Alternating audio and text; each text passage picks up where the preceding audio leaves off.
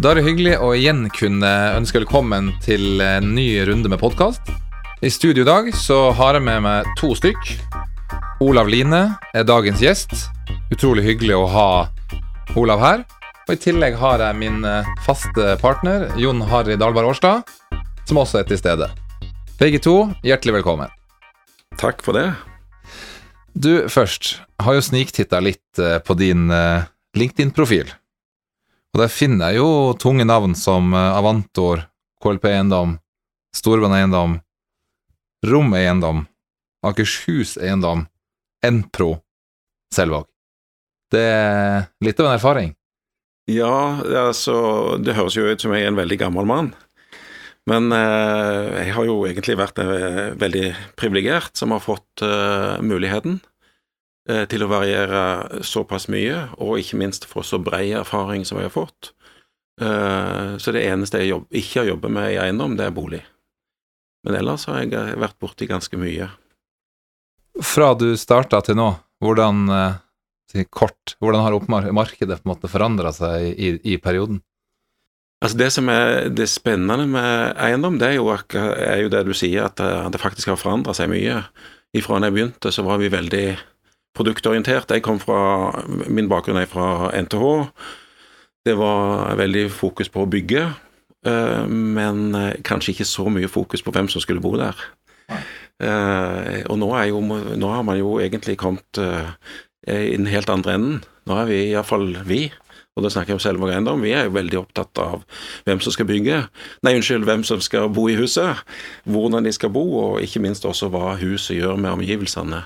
Så, eh, så sånn sett er på en måte verdikjeden snudd litt på hodet i forhold til når jeg begynte på 80-tallet, 1980-tallet. Eh, vi var inne på at, at, du har vært eh, innom en hel del selskaper i din yrkesaktive karriere.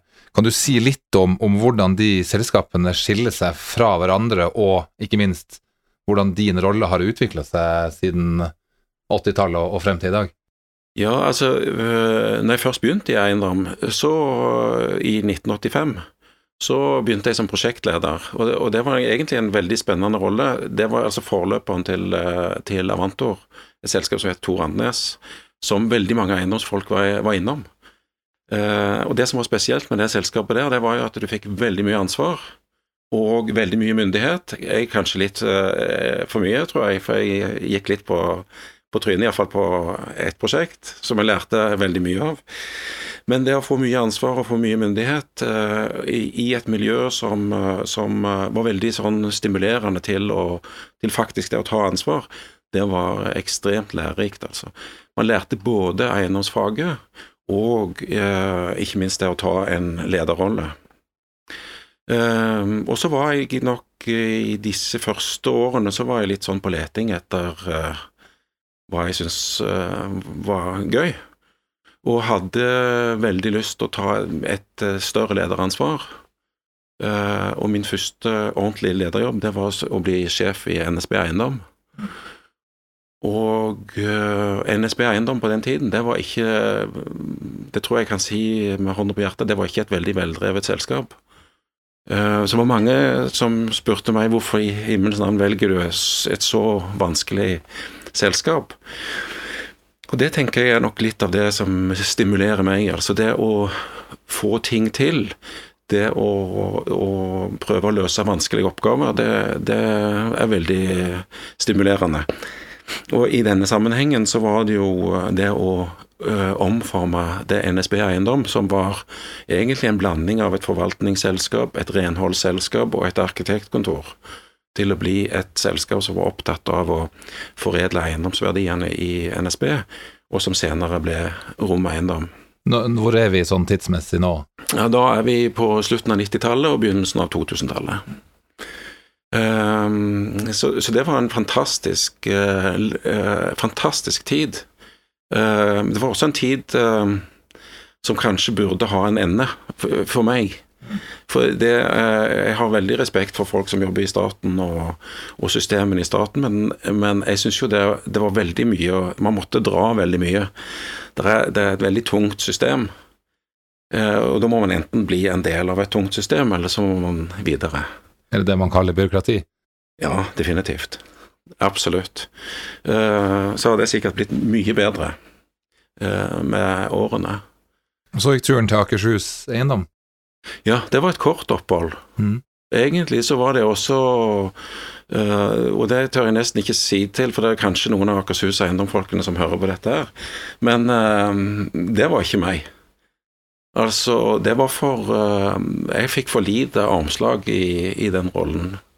Eh, og så var det kanskje også et, et, et, et år som var ganske labert. Eh, men jeg var ganske glad når eh, min tidligere kollega fra konsernledelsen i NSB lurte på om jeg ville bli forretningsutvikler i Stenostrøm. Ja, det tenkte jeg det kunne være en ganske fin, fin ting. For, for, hun hadde ikke eiendomserfaring, og jeg hadde iallfall en del. Uh, og så var omstendighetene sånn at, uh, at uh, hun gikk relativt raskt til en annen jobb, og det ga meg muligheten til å bli administrerende i Stenestrøm. Fra forretningsutvikler og så rett opp til administrerende? Det ja, jeg hadde også tit en, en tittel som var nært. Så jeg var, jeg var viseadministrerende direktør i, i Stenestrøm. Ja. Og det var, det var, dette varte bare i fem eller seks måneder.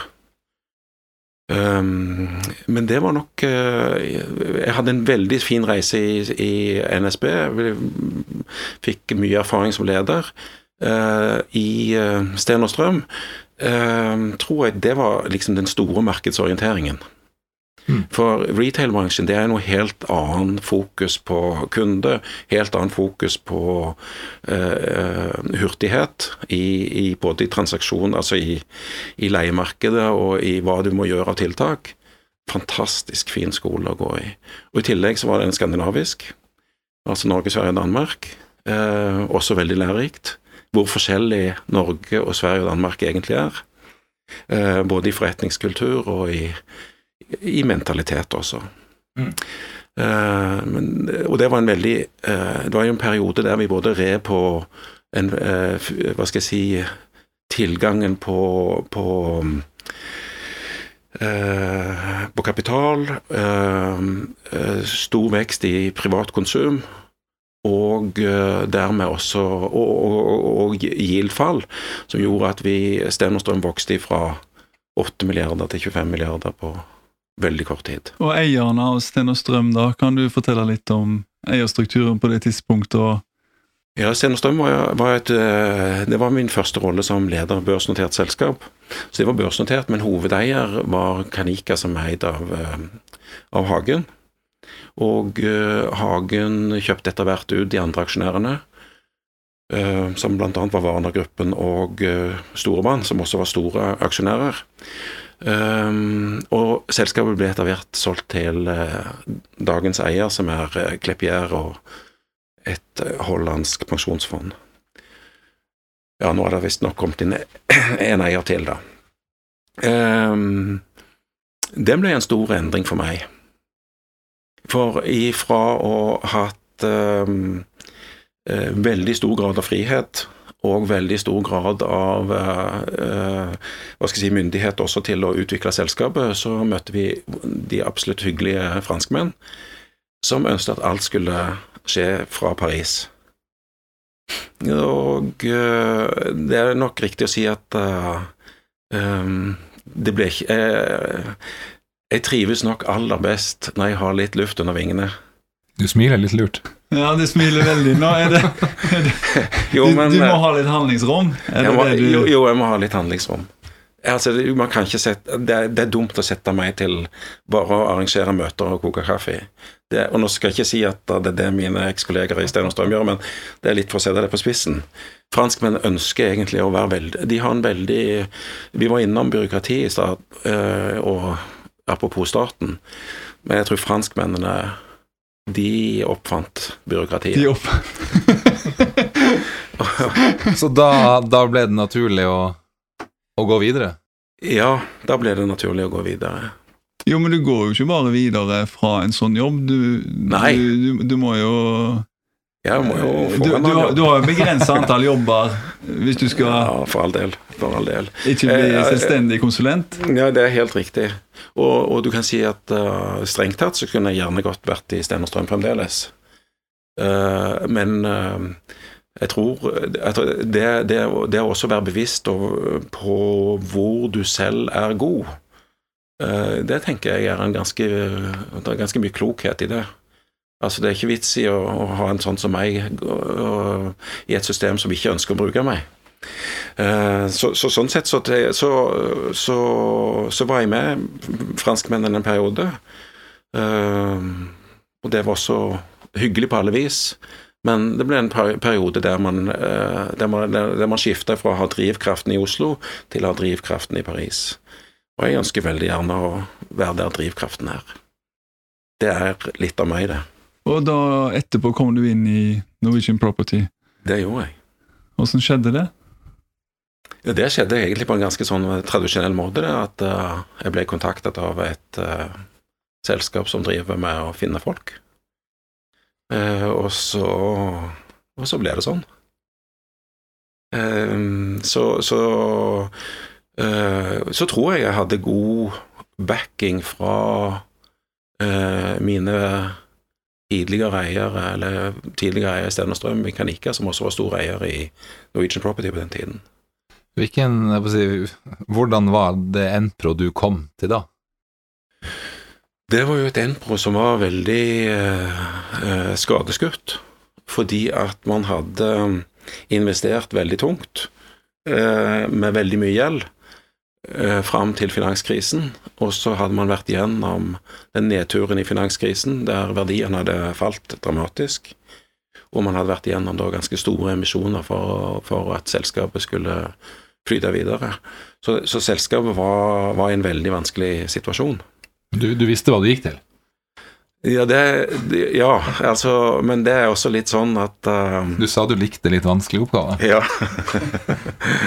ja, og det var det også. Det var også en vanskelig oppgave, for, fordi at den hadde uh, Selv om jeg, jeg, var, jeg, trodde jeg visste hva jeg gikk til, så, så visste jeg det nok ikke helt allikevel. Det viser seg jo eh, Jeg tror det er riktig å si at uh, når, når ting er vanskelig, så er det nok litt mer bak det enn det man ser. Altså når ting er ille, så er det nok litt verre enn en, en det, det, det, man ser med første øyekast. Og, og, sånn var det nok i Norwegian Property også. Så Vi hadde jo to selskaper i Norwegian Property. Vi hadde kontorselskapet Norwegian Property, og så hadde vi hotellselskapet Norgani. Og begge selskapene hadde ganske I tillegg til at man hadde den, den, si, den situasjonen der begge, altså morselskapet hadde liten finansiell handlekraft, så hadde begge selskaper ganske store behov for å bruke penger i porteføljen. Eh, Norgani på sin side fordi de hadde ganske mange halvslitne hotell, og eh, Norwegian Property fordi at svært mange av de store leietakerne eh, gikk til opphør, eller til de skulle flytte ut. Eh, og da står på kontorsiden da, så står det jo uten inntekter på noen eiendommer.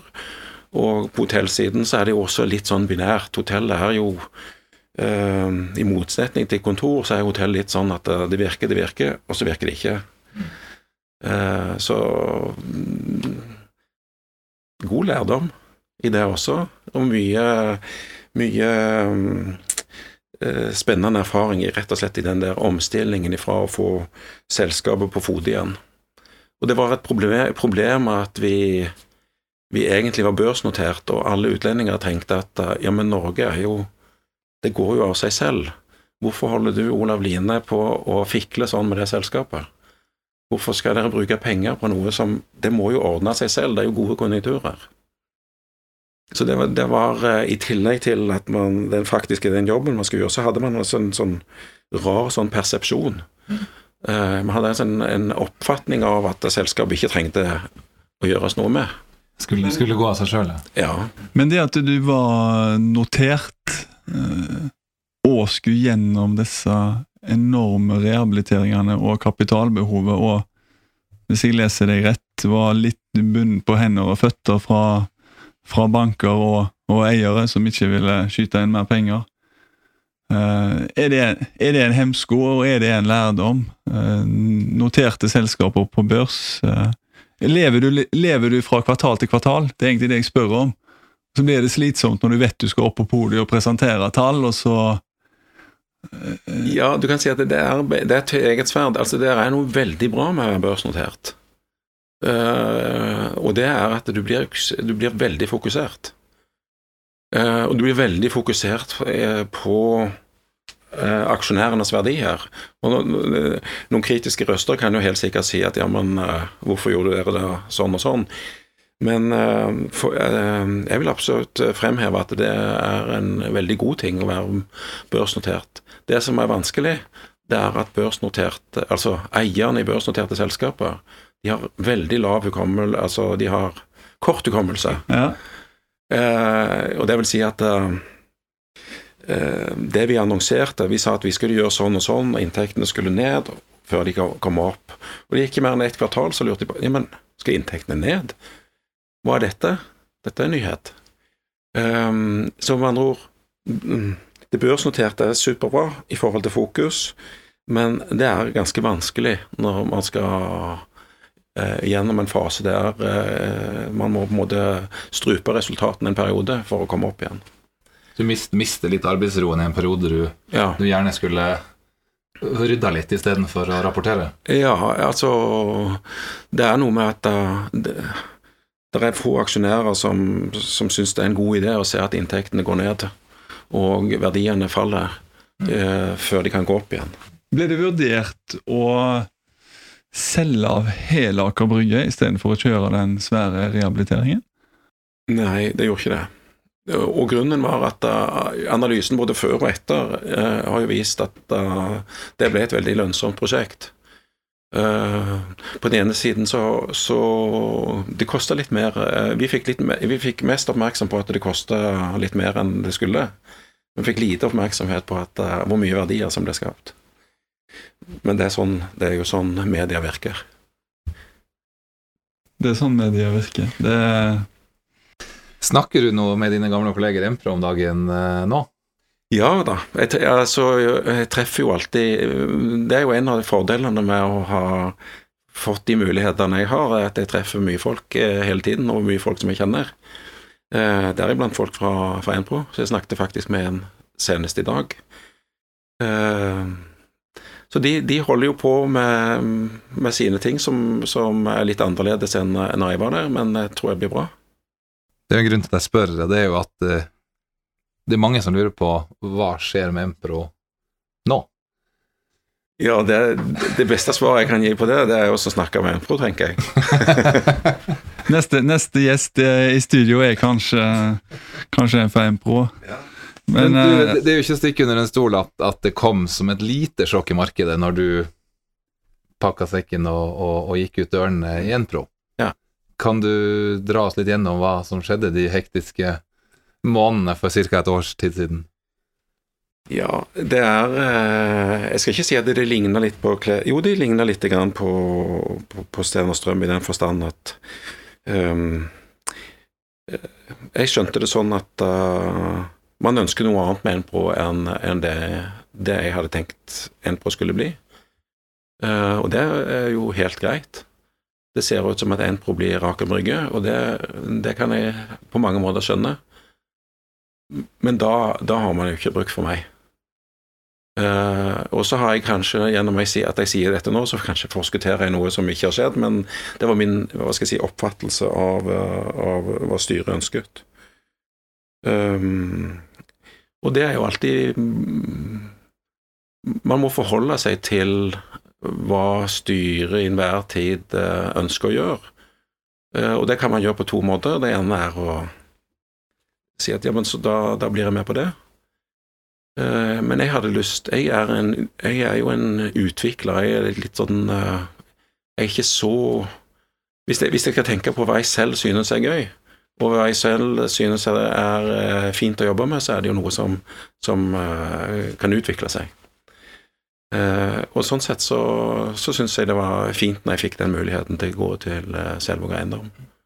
Som på mange måter ligner litt på, på det jeg har gjort før, i den forstand at Selvåg eiendom, i motsetning til Selvåg bolig, ikke er så uh, foredlet, uh, men, har gans, men har et veldig fint potensial for eh, å bli det. det som skjer, er egentlig at du ferdigforedler hver plass du er, og så må du gå videre?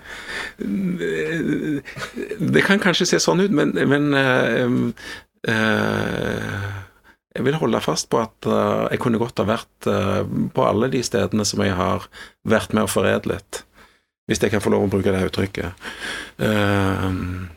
men det er noe med hvis, hvis, hvis man ikke ønsker mer foredling, så så er, du, så, så er du klar for, for nye oppgaver? Ja. Du, nå har du vært i, i Selvåg i ja, Passert 100 dager. Mm. Hva, hva har vært det viktigste i, i den si, startfasen? Jo, det, det, viktigste er egentlig det som skjer i hele Selvåg-systemet. At man ønsker å gå fra å være et, et stort konsern eh, til å eh, ha et holdningsselskap som, som eier frittstående aksjeselskaper.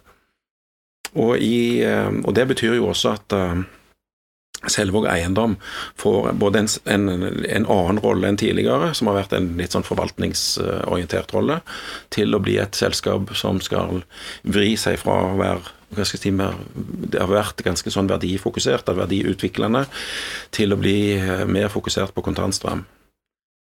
I dag med lav yield og med, i, det, i vårt tilfelle et, et, et eierskap som Eh, forvente ut, eh, si, utbytte, sånn som man også gjør fra selve bolig, så må vi vri investeringene våre til noe som eh, har muligheten til å gi framtidig utbytte. Altså kontantstrømsfokusert.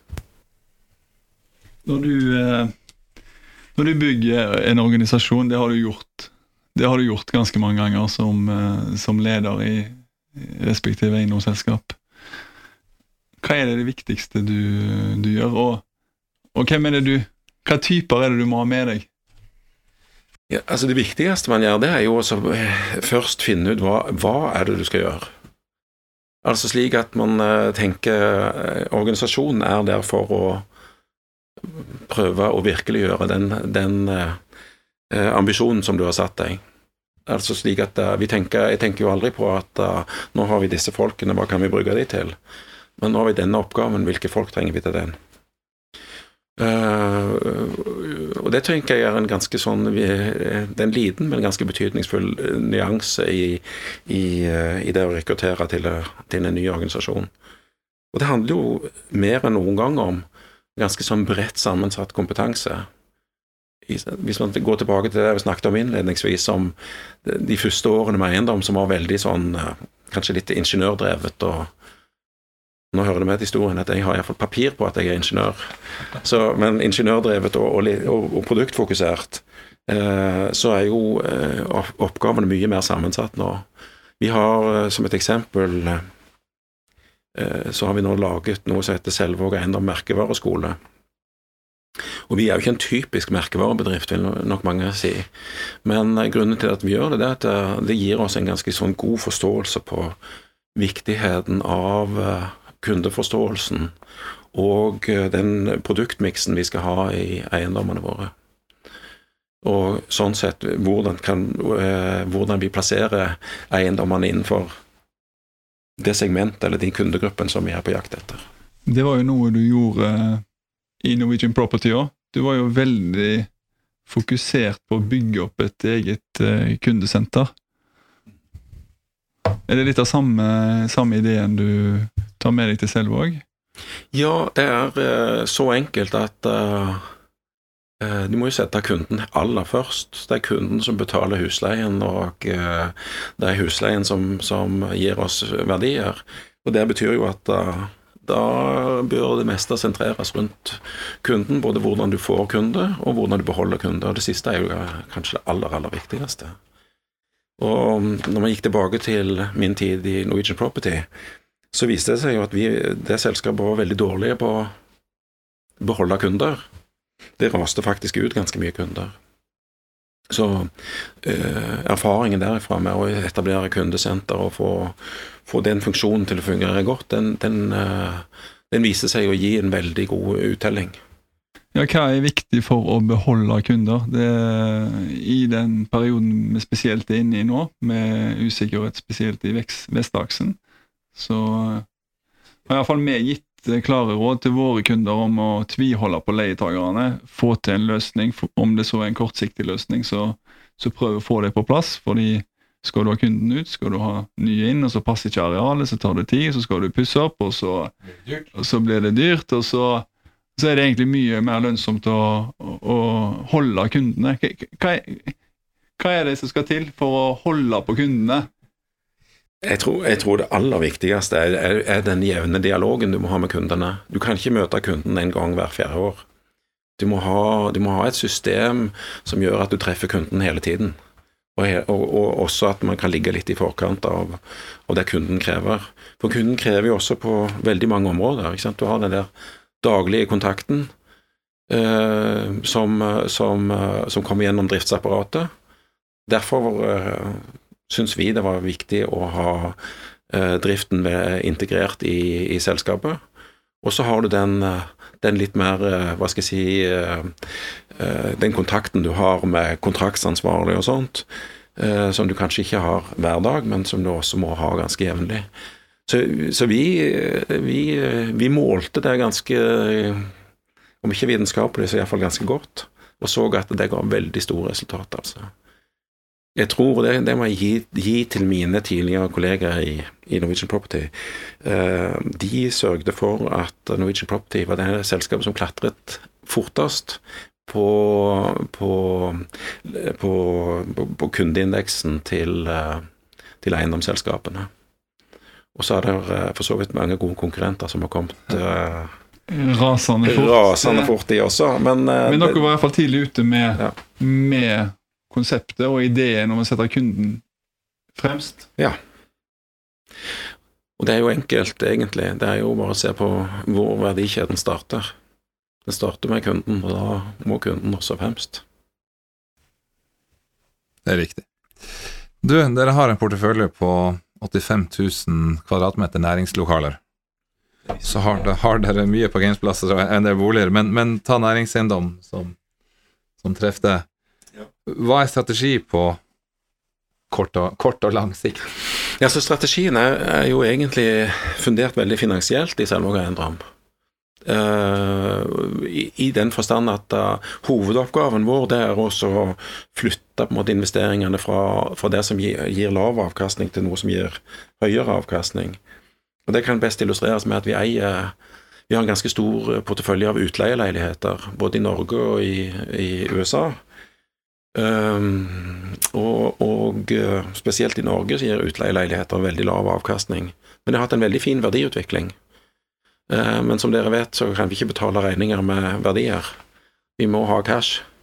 Og hele, hele strategiendringen i Selvåg eiendom, den, den er knytta til at vi ønsker å vri det fra verdiutviklingsfokus til mer kontantstrømsfokus. På, hvis, hvis man ser litt på segmentene, hva Ja, og da har vi også tenkt at uh, hvilke segmenter er på en måte har relativt høy likviditet, uh, relativt lette å få tak i og lette å selge, uh, og for så vidt også der vi har mest kompetanse i egen organisasjon, så, så, er, det ikke, så er det ikke en stor bombe at det er kontor som, som vi ønsker å ha som kjerne. Og geografi, når du er inne på Ja, strategi. Geografi er interessant, for vi har jo vært fra Seattle i eh, Hva blir det i vest? Til, eh, til, eh, til de baltiske stater i øst. Og nå er vi fra Silurveien i vest til eh, kanskje Lillestrøm i øst. Så vi snevrer jo geografien inn voldsomt. Og det er rett og slett fordi at vi tror at skal vi, være, skal vi bli- bli gode, så, så må vi være innenfor et område, geografisk område som vi kjenner godt. Um, all, all annen virksomhet handler egentlig om uh, å på, et vis å sitte litt i baksetet. Eh, hvis ikke så må du være fryktelig stor, og da bygge opp en, en, en, si, en kjernekompetanse eksempelvis i USA eller i Baltikum. og det, det har vi ikke kapasitet til, og eh, heller ikke så stor tro på, faktisk. Det vi gjør nå, det er å, å legge ned virksomheten både i USA, i Baltikum og i Polen. Å trekke pengene hjem og ressursene hjem og konsentrere deg om et marked du, du kan nå med bil innen en time. Ja, vi skal, jeg skal kunne sykle. Sykle, ja. Ja. Du er i god form, da? Eller du blir i god form? Nei, men altså, Til og med en mann med min form skal kunne sykle i, i, i løpet av en dag. Rekke, det er litt spøkefullt sagt, men, men vi, har jo, vi har jo virksomhet i Drammen sammen med Asplin Ram og Vedal i et eminent selskap som heter Union Eiendomsutvikling. Så Drammensområdet er egentlig dekket der. Og så eh, tror vi at vestkorridoren er vanskelig, så vi har egentlig sagt at vi, vi har ikke det som fokus de neste årene. Og Det betyr at Silurveien på Ullern, der sitter vi i dag, og, og det, det, er på en måte ytterpunktet mot vest før vi treffer våre venner i Union Eiendomsutvikling i, i Drammen igjen. Og så tror vi at uh, med erfaringen vi har for Drammen, at uh, infrastrukturen i Drammen uh, kan sammenlignes litt med Lillestrøm. Så vi har et lite blikk på Lillestrøm, uten at vi har gjort noe ennå. Jeg tror det er riktig å si at det er vårt hovedfokus er Oslo sentrum.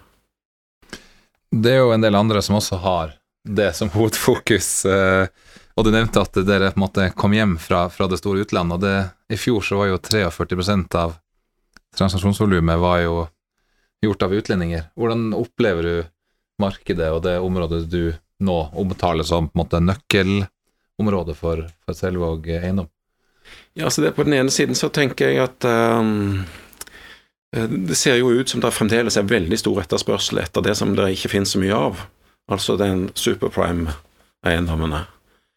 Uh, og så er det veldig, eller så, relativt uh, lav etterspørsel etter de sekundære, eller det er iallfall en stor, en stor yield-forskjell mellom det aller beste og det nest beste. Og det, det, betyr jo at vi er Vi leter i det, det såkalte sekundærmarkedet. Og, det tror, og, og, og, gjerne også med korte kontrakter. Vi, vi, tror at vi både har kompetansen til å håndtere korte kontrakter, og at det kan gi oss tilfredsstillende eh, avkastning. Men da, da, da, er du egentlig inne på en strategi der du, der du ikke utvikler sjøl. Du skal helst uh, kjøpe eksisterende bygg på korte kontrakter. Kall det utenfor uh, innenfor en sykkelavstand, men utenfor et det aller dyreste segmentet, da? Vi skal Vi, vi ja. Vi, du, du, du, vi ønsker oss Du vil ikke begynne å bygge igjen? Jo. Ordentlig? Ja, altså, vi ser ikke bort fra at vi kan bygge. Og, og tenker altså, Kjøper du et bygg med korte kontrakter, så er det nok nødt til å bygge litt. Eh, riktignok eh, kanskje bare bygge om litt. Men, men, vi ser også etter det som vi på godt norsk kaller for value add-eiendommer også. I, I, og med at Oslo, altså kommunedelplanen for Oslo eh, har definert så mange områder der man også, altså knutepunktområdene der man også ser på muligheten for økt utnyttelse, så, så, er, så er, det flere, ja, flere områder. Nå kan man ta Skøyen som et, som et kanskje veldig sånn kjært eksempel. Men man så jo at Orkla forleden dag fikk, eh, fikk eh, politisk aksept for, eh, for, sitt hus på 16 etasjer. Ja. Og, det ser, og, det er jo en sånn typisk for kanskje Skøyen-området at der finnes muligheten nå for å øke utnyttelsen ganske kraftig. Det er veldig interessant det du, du er inne på. Vi, vi, gjorde en analyse for en liten tid tilbake der vi så på den historiske spreaden eller avstanden fra CBD til øvrige delmarkeder. Uh, og i dag så er den spredden 100 punkter, mens uh, siste ti år så har den vært 44 punkter. Sånn som du er inne på, man kan få en kjempecarry hvis, hvis bankene måtte bli, bli med på, på caset. Ja, og bankene er nok litt av nøkkelen uh, framover.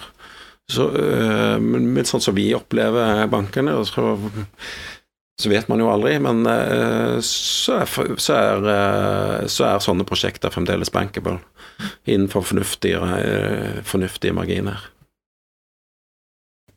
Olav, du har vært veldig tydelig på strategi. Eh, trekke pengene hjem. Eh, ha de lokalt. Eh, kontorsegmentet.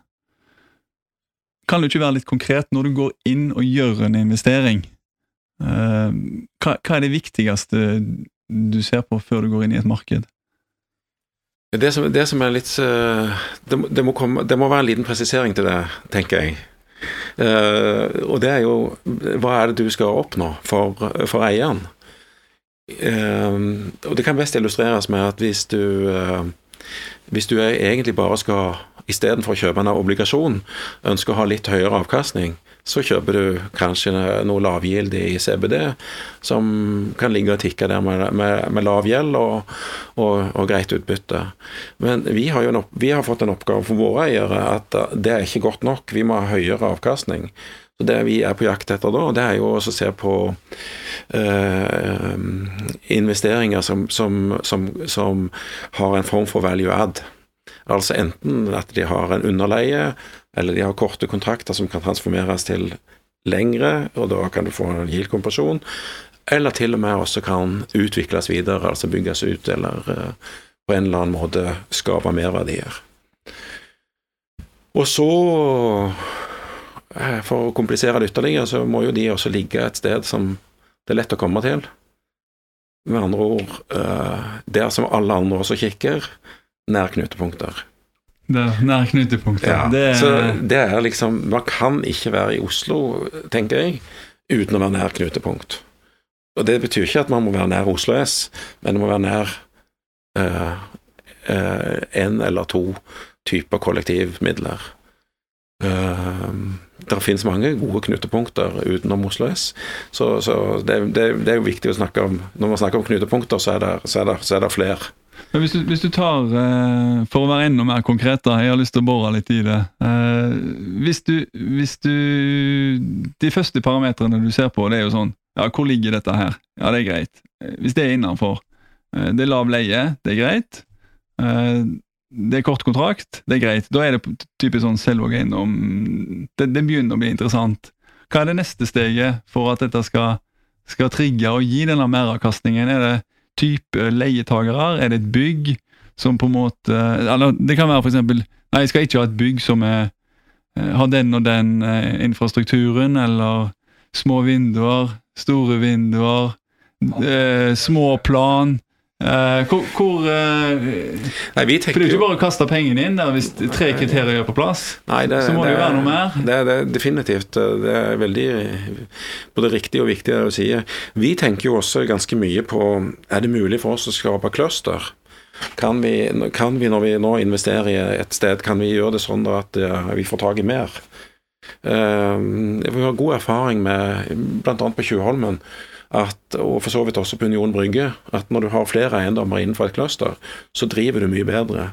Du kan håndtere leietakers uh, vekst eller krymping på en, på en uh, bedre måte, og du kan drive uh, eiendommene mer effektivt.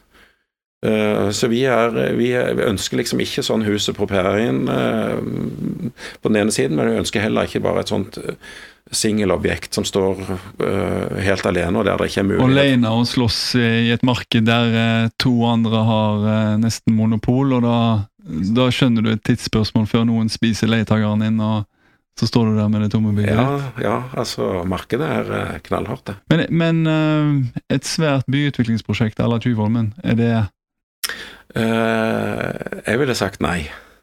Fordi? Eh, fordi etter uh, ti års horisont, som, uh, som Tjuvholmen har vært, uh, det er for lenge. For, for Det er for lenge for, for mandatet ditt for ja. å få ut pengene? ja, rett og slett. For, og vi tror også at hvis man, tenker, hvis man går tilbake til Tjuvholmen og ser på det fantastiske arbeidet som er gjort der, og Det er enda mer fantastisk når man tenker på at man har også vært igjennom en finanskrise midt i prosjektperioden. Eh, så jeg tenker jo at risikoen er eh, eh, for høy. Så, så, hvis ikke noen tvinger, tvinger oss til å, å, være med i noe sånt, så tenker vi at uh, våre prosjekter bør være kortere. De bør være kortere ifra vi dytter egenkapital inn, til vi får uh, cashflow inn. Olav, la oss gå litt tilbake. Du, du nevnte dette med fordeler og ulemper med å, å være et eiendomsselskap som var børsnotert eller ikke. Det vi ser i markedet i Norge ofte, er jo det at uh, de aksjene handles med en rabatt i forhold til, uh, til vekken. Har du noe, noe svar på, på, på, hvorfor det er sånn, eller noen, noen, tanker rundt det? Altså, Det var kanskje en av de, uh, de, tingene vi strevde mest med i Norwegian Property. Hvorfor er det alltid en rabatt? og, og Og selv om vi eh, synliggjorde verdier og eh, på en måte bevist at uh, jo, men dette stemmer i forhold til Nav og alt mulig her, så bevegde ikke kursen seg så mye som vi ønsket oss allikevel. Og så har jeg tenkt, eller bare reflektert litt rundt det med, hvis vi sammenligner med Sverige. For i, i, Sverige så har vi de seneste årene selskapene på børs der har vært omsatt faktisk med en premium til Nav. Uh, slik at forskjellen mellom å investere i et svensk børsnotert selskap og et norsk, det er jo at du egentlig får en veldig mye bedre deal med å kjøpe et norskt. Hvordan, hvordan kan det ha seg? Uh, nei, altså tenker jeg også at uh, det er iallfall én ting som alle i eiendom vet om, og det er jo at hvis du selv investerer i en, i, i en næringseiendom, så, så, får du pga. Uh, formuesskatten ganske gunstig uh, uh, du, kan, du, kan, kanskje kneppe et prosentpoeng eller så, rett og slett pga. formuesskatten. Slik at i Norge så har man jo da egentlig frivillig, eller, eller, jeg vet ikke om staten har tenkt på dette som en god ting, eller det, hva de har gjort, men de har iallfall stimulert til at man ikke investerer i børsnoterte selskaper, men investerer direkte. Så jeg tenker at det er en ganske viktig grunn. Uh, pengene går Det er jo kun nesten bare institusjonelle penger som går til børsnoterte uh, selskaper. Og det er derfor man ser i Norge type ugira og gira fond, man ser syndikeringsprodukter og den type ting. Ja, absolutt. Men det, men det er jo I de tidene vi er inne i nå, så i den høye konjunkturen, spesielt på boligutvikling, nå, selv om ikke dette er kjerneområdet for, for selve eiendom, så vil jeg jo tro at eh, det må jo være en tidspunkt nå for å lansere noe på børs. Eh, hvis du ser på Sverige, så er det Nå vet jeg ikke hvor mange noterte selskaper det er, det er i Sverige, men det er jo ja, det, det, er veld, det, er veldig mye, og i Norge så er det stusslig få. Er ikke det en god timing å, å ta noe på børs? Det vet jeg ikke, det kan diskuteres. Altså, jeg tenker jo, eh, Vi har vårt søsterselskap Selvåg eh, Bolig, som er på børs. Og, og det er klart at uh, der stemmer jo for så vidt alt. De er i et segment som koker, og, og, og sånn sett så, så, er det veldig bra. Jeg tenker på næringseiendom, så er man kanskje på, på toppen av noe. Så timingen nå, det kan minne mer om når, når Richard Property gikk på børs. Er det ikke da en går på børs, da? Når ting er på toppen? Er det ikke da, da en må få ut noen penger her før? Jo, men da skal, man, da, da skal, man, snakke med noen andre som har en annen erfaring enn meg. Som har liksom fått lov å, å overta noe som har vært med fra toppen og, og ned. Eh, jeg, jeg ville vært litt forsiktig nå, jeg. Eller det, jeg ville ikke bare vært forsiktig, vi er litt forsiktige. Vi tenker at, at det har jo aldri vært så dyrt som nå. Men eh, det har jo med den eh, det har jo med mange ting, men det har jo ikke minst med rentekurven som, eh, som i null. Ja, og, og, og, eh, Hvor tror du markedet går nå det neste året? Jeg tror det fortsetter. Altså, fordi? jo, fordi at jeg tror ikke Jeg tror renten kommer til å bli lav lenge. Og det tenker jeg Det er jo mange forstår seg på på dette her, og jeg er ikke sånn sett kvalifisert på noen annen måte enn at, at uh, uh, vurdering av, av, den informasjonen som vi får, den har liksom det, det, har gjort at vi har lagt til grunn at renten kommer til å forbli lav en, en god stund til. Uh, og det, det, er for mange indikatorer som peker i retning av japanske tilstander eh, enn det motsatte. Og så har jeg ikke noe sånn syn på skal, hvor lenge det skal vare, men lenge. Men, men som du er inne på dette med, med makrobildet. altså lav rente er jo et sykdomstegn. Eh, men i eiendomsbransjen så snakker man alltid om at lav rente gir et kjempe-yield-gap, og, og, og, markedet skal videre opp. Det er noen som skal fylle byggene, og det har jo en arbeidsledighet som er på vei i taket. Og, og, glemmer man litt hvorfor renta er så lav, eller? Eh? Jeg tror du er inne på noe der. For jeg tror at uh, det at renten er lav, er som du sier, det betyr jo at det går dårlig for AS Norge. Og, og, man ser jo også det. Man ser jo det at deler av markedet er faktisk ikke så veldig velfungerende. Det har uh, for stort uh, for stor tilbudsside og for lav etterspørselsside. Og man har en unormalt høy ledighet. Og så er det heldigvis andre deler av markedet som er veldig bra, eller relativt bra. Eh, og det er også der investorene nærmest står i kø, gitt at du får en lang kontrakt. Så, så markedet sånn sett er jo mye mer hva skal jeg si, polarisert enn en, en det har vært på lenge.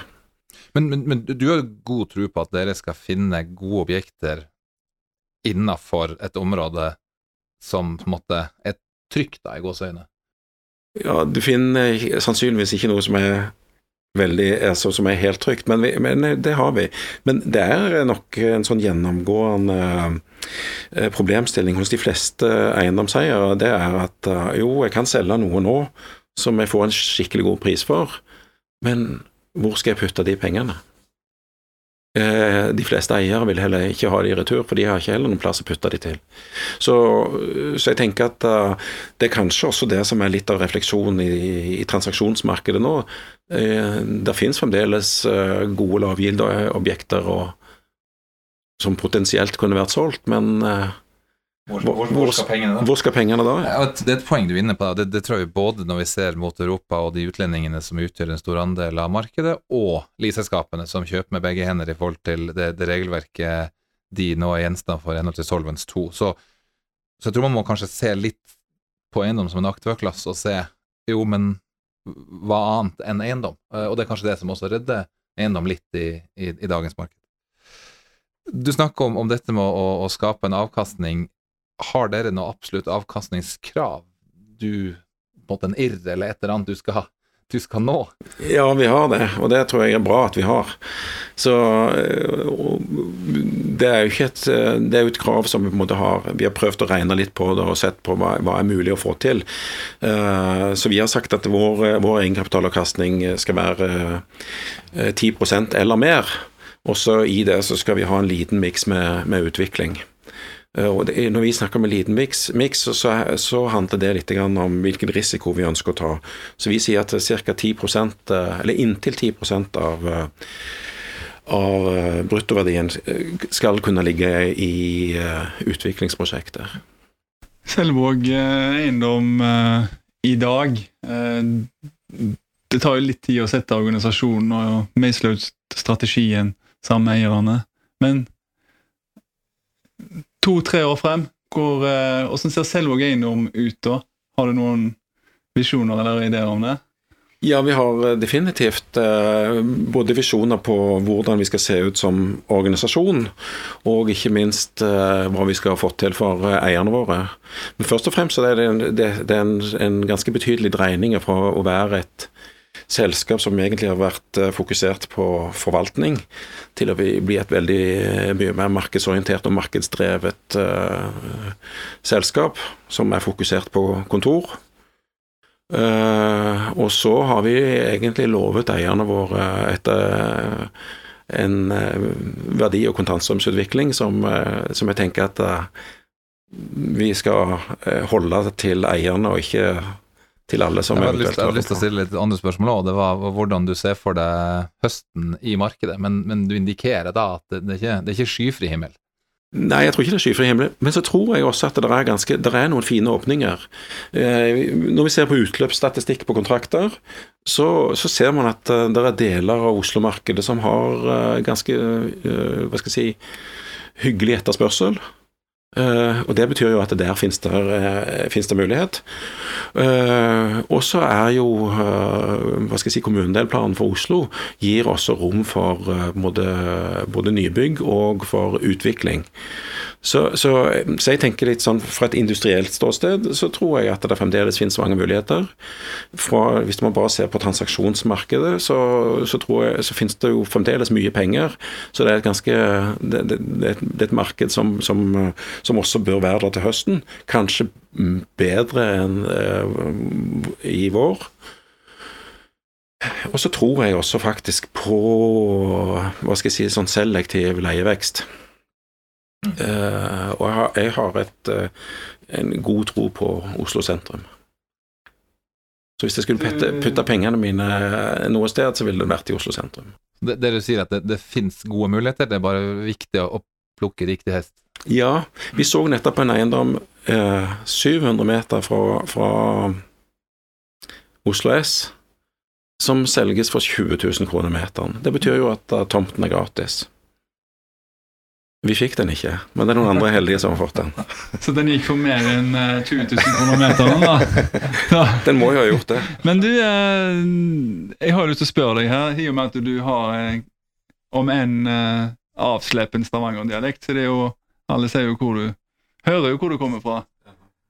Det markedet, og der har du aldri vært investert eller gjort større investeringer, bortsett fra med Norwegian Property. Har du Har du fått det spørsmålet før? Og har du, har du tenkt på det? Har definitivt jeg har både fått spørsmål og tenkt på det. Og, og selv om jeg er en stor eh, patriot av, eh, av Jæren og, og Stavanger-regionen, så, så tror jeg jeg ville venta litt. Grann. Jeg, tror, eh, jeg tror det skal justeres enda mer før, før man eventuelt skal gå inn. Så du kjøper av banken? Det er billigere å kjøpe av banken? Altså, jeg tror, jeg, tror, jeg tror jeg vil heller putte pengene i Oslo. Og det er også et syn på at uh, Vårt framtidssyn på Oslo det er jo at, uh, at Oslo kommer nok til å utvikle seg litt annerledes enn resten av Norge. Uh, og Bakgrunnen for det er at du ser litt på hva som har skjedd i Stockholm og andre hovedstadsregioner. Og det ser ut som at hovedstadsregionen uh, har en egen drivkraft. Og til en viss grad ser vi jo det også nå for Oslo kontra uh, f.eks. Stavanger eller Bergen. Så jeg holder, jeg holder en knapp på Oslo. Men uh, i og med at du er fra Stavanger, så skal jeg ikke Jeg skjønner at du ikke har investert der lenger. uh, men uh, hva skilletegner Stavanger-markedet fra Oslo-markedet, du som er Jeg er jo egentlig jærbu, og det er jo en kjempeforskjell hvis du, hvis du er fra Stavanger. Så det er, det er, hele, det er omtrent tre mil fra Stavanger til, til Bryne, der jeg kommer fra. Men eh, det som jeg opplever, at uh, det er jo en annen forretningskultur der. De er mye kjappere på i, uh, i transaksjoner. Uh, i de første årene når vi var der borte, der, vi, vi, kom jo som, som østlendinger og skulle ha due deal og, og tenkte at vi måtte iallfall undersøke, men det var veldig mange Stavanger-investorer som, som lett hoppet over det. Så det er, er er en annen litt sånn større grad av dynamikk og og uh, Det går fort. Er det, litt som, uh, det er litt som når tyskerne sto på flyplassen, og, og, og da, var, da, var, dealen uh, gjort i Oslo? Ja, det vet jeg ikke, men, men det, har, det, det, har, nok gått fort. Det har jo vært en, jeg, jeg, tenker jo det har vært en gjennomgående oppgang der i 25 år. Det har jo gjort noe med hva skal jeg si, forretningskulturen også, tenker jeg. Det har jo vært skapt, jo vært skapt uh, Vi gjorde en analyse på det Øyvind, for et år, to tilbake. Og Da husker jeg vi så på uh, antall arbeidsplasser som var skapt, og hvor fort uh, det var skapt, sammenlignet med andre regioner. Og det gikk jo det, det, det, var en vekst som, som kanskje en tok for gitt der borte. Når det er et så voldsomt trøkk, så var det kanskje kanskje mulig å fylle disse lokalene fortere, men så snur det da bråere når det Men Spørsmålet er om det har gått for fort, men man måtte kanskje ta den, den muligheten som, som, var der? Ja, jeg, jeg, tror jo at hvis jeg hadde vært der, så hadde jeg agert på samme måte. Ja, ja, jeg tror nok det. Ja, men det var jo en periode der Stavangerprisene var på nivå med Oslo. Hver tiende Porsche i Norge ble solgt i Stavanger. Ja. Eh, vi var jo over der og ble, ble henta av uh, vaktmestere og eiendomssjefer, og det, det, var jo alltid en hvit Porsche eller Mercedes. Så det var jo Ja, men de har det, her, de har det godt. Men når dere eh, Hvordan opplevde dere eh, meglere eh, eh, Selve alt det der rundt En ting var at det var en del aktører som kjøpte og solgte av hverandre, og, og de hoppa fort inn i muligheter som de så. Ja, men det var... hele, hele, strukturen rundt nettverket, hvordan kan du beskrive det? Jo, Det er interessant, for det, det er kanskje litt av kjernen. Det er veldig nettverksbasert. Det er, altså Meglere det er noe som har kommet inn i det, de senere årene. det. Altså, både på leiesiden og på transaksjonssiden. Eh, transaksjon kanskje litt mer meglerdrevet, men, eh, men på leiesiden så er det veldig mye direkte. Folk, folk løste det seg imellom? Ja, og eh, jeg, må nok, jeg tror jo også det at eh, Eller opplevelsen iallfall fra å sitte i Oslo og ha eiendom i Stavanger, og ikke vært sted i Stavanger, det fungerer veldig dårlig. Det er som å ha eiendom i Seattle? Ja. Det er Ja. det samme. Eller i Bergen. Eller, eller i Bergen. Nei, men ikke sant. Det, det, er jo, det er jo derfor vi også velger å være altså, bare i Oslo. Fordi at er, nettverk er viktig. Eh, man kan liksom ikke operere godt i et marked uten å ha et godt nettverk. Men, men er det ikke dette, dette er noe jeg tenker på, ikke hele tida, men uh, iblant. Er, er det ikke litt sånn frustrerende når det er Det er en bransje som har blitt svær, og, og med enormt mye kapital. Allikevel så er statistikk eh, er jo allikevel veldig sånn omtrentlig.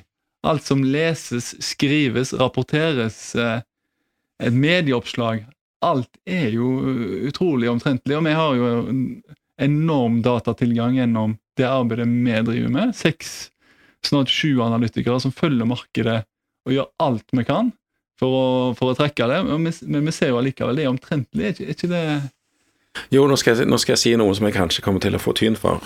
Men eh, når vi var på roadshow med Norwegian Property, eh, så var det en mye bedre kunnskap om norsk eiendom i utlandet hos utenlandske investorer og utenlandske analytikere enn når vi kom til norske.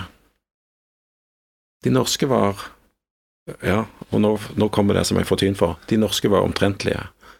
Ja. De hadde de, de, de mente kanskje at man ikke trengte så mye kunnskap. Mens, eh, mens utlendingene de hadde, de hadde brukt all, all tilgjengelig analyse, eller data og, og analysert og analysert og visste hvem som var aktører og alt mulig. Så det, det var en ganske rar ting å oppleve, altså. Og, og så tenker jeg nok at uh, bransjen vår er jo ung. Så jeg tror jo også at dette er en sånn modningsgreie som fra starten jeg begynte, iallfall, så var det jo eh, Da var det jo enkelt. Hvis du kunne tigangeren, så var det jo en helt. Eh, og det er jo blitt litt mer eh, hva skal jeg si, avansert eh, etter det. Så jeg tror jo også at det, det, bransjen profesjonaliseres mer og mer. Så, så det, det, meglere holder på med, det analytikere holder på med, det gjør jo at eh, bransjen blir mer og mer profesjonell. Og man blir mer faktaorientert og mer Ja, man bruker mer kraft på analyser. Og det tror jeg er bra. Jeg vil jo Hvis du ser på en del statistikker som blir publisert, da, når en skal spørre eh, meglere eller rådgivere som sitter i de eh, med noen hundre meters mellomrom, så spør du hva er markedsleiene her, hva er markedsleiene her, hva er markedsleiene her? Og så spriker det jo, og det skyldes jo dels og ulike definisjoner. Jo, men jeg tenker altså som, som leser så, så, så, sitter du ikke og veier om det om det er om, om hva skal jeg si, prime rent er det eller det tallet. For, for det er altså Det har egentlig ikke en verdi. For det er, du, får, det, du finner ikke den eiendommen der det tallet går rett inn. Nei, det gjør ikke det. Nei. Så det er en veiledning om at det ligger i størrelsesorden der og der. Og så er det opp til deg og, som god selger og som god produktutvikler å sørge for at du enten får mer eller omtrent like mye. Men du, du, er vel inne på noe der, for det er vel det vi opplever også i Newsec, at, at utlendingene etterspør informasjon som vi kanskje kan finne bra grunnlag for i Oslo, men så sliter vi i de øvrige byene. Og, når vi ringer megler i øvrige byer, så så, så, får man noen svar, og så, så, spør man jo, men hva baseres det på, har du et transaksjonseksempel eller eksempel, og, og, da får man jo til svar at nei, men det vet vi med vår tilstedeværelse og erfaring i bransjen. og da kan jeg jo ikke si noe annet enn ok. Sånn, ja, men sånn opplever vi også det. Ja. Så, så der, der, der, med all respekt for alle som er meglere utenfor Oslo, der, der er er en, et, et annet kompetansenivå på meglerstanden i Oslo. Og det, det kan jeg stå men, for. Men allikevel, vi har noe å strekke oss etter. Det, det Ja. bra, det.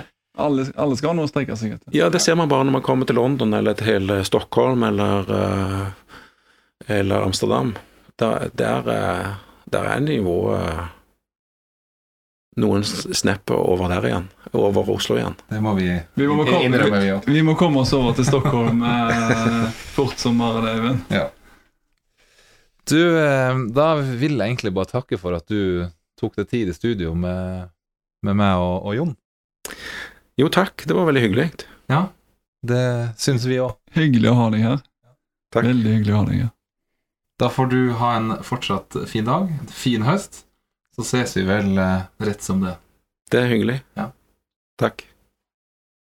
Ja, Det var lærerikt å høre på Olav Line og hans erfaringer. Han har jo jammen meg vært, eh, vært innom mye, og erfaring både fra statlig virksomhet, fra børsnotert virksomhet, fra kontormarkedet, fra handelsmarkedet, og eh, det virker som han eh, hadde vært innom en del eh, forretningskulturelle barrierer òg, spesielt knytta til disse franskmennene. Så, så Men det med gjest, vi må ha flere gjester inn, og vi lover vel lytterne våre nå flere gjester inn, inn mot høsten. og Hvis det er noen som har tips til gjester de vil ha i studio, så kontakt gjerne Øyvind.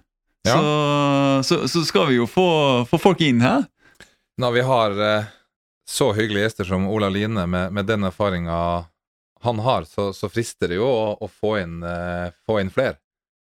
Og det, ble, det som er litt gøy, er at du, du ser jo på en måte eiendomsutvikling og eiendomsmarkedet mer fra et eh, industrielt eh, perspektiv. Vi har, jo, vi har jo i kraft av vår funksjon en mer en, eh, en analytiker- og, og meglerrolle knytta til, til det. Så mer gjester og mer dybde, og jeg tror også flere spesialtema vil, vil være interessant både for oss, Øyvind, og for lyttere. Absolutt. absolutt. Vi, vi ser det jo på en måte fra- én side, så det, det å høre aktørene i markedet snakke om deres opplevelse gir et, et veldig Da er du på, da er, ja, da er du på innsiden. Da er man på innsiden. Skal vi, skal vi, eh, skal vi runde av der? Da gjenstår det egentlig bare å takke for i dag.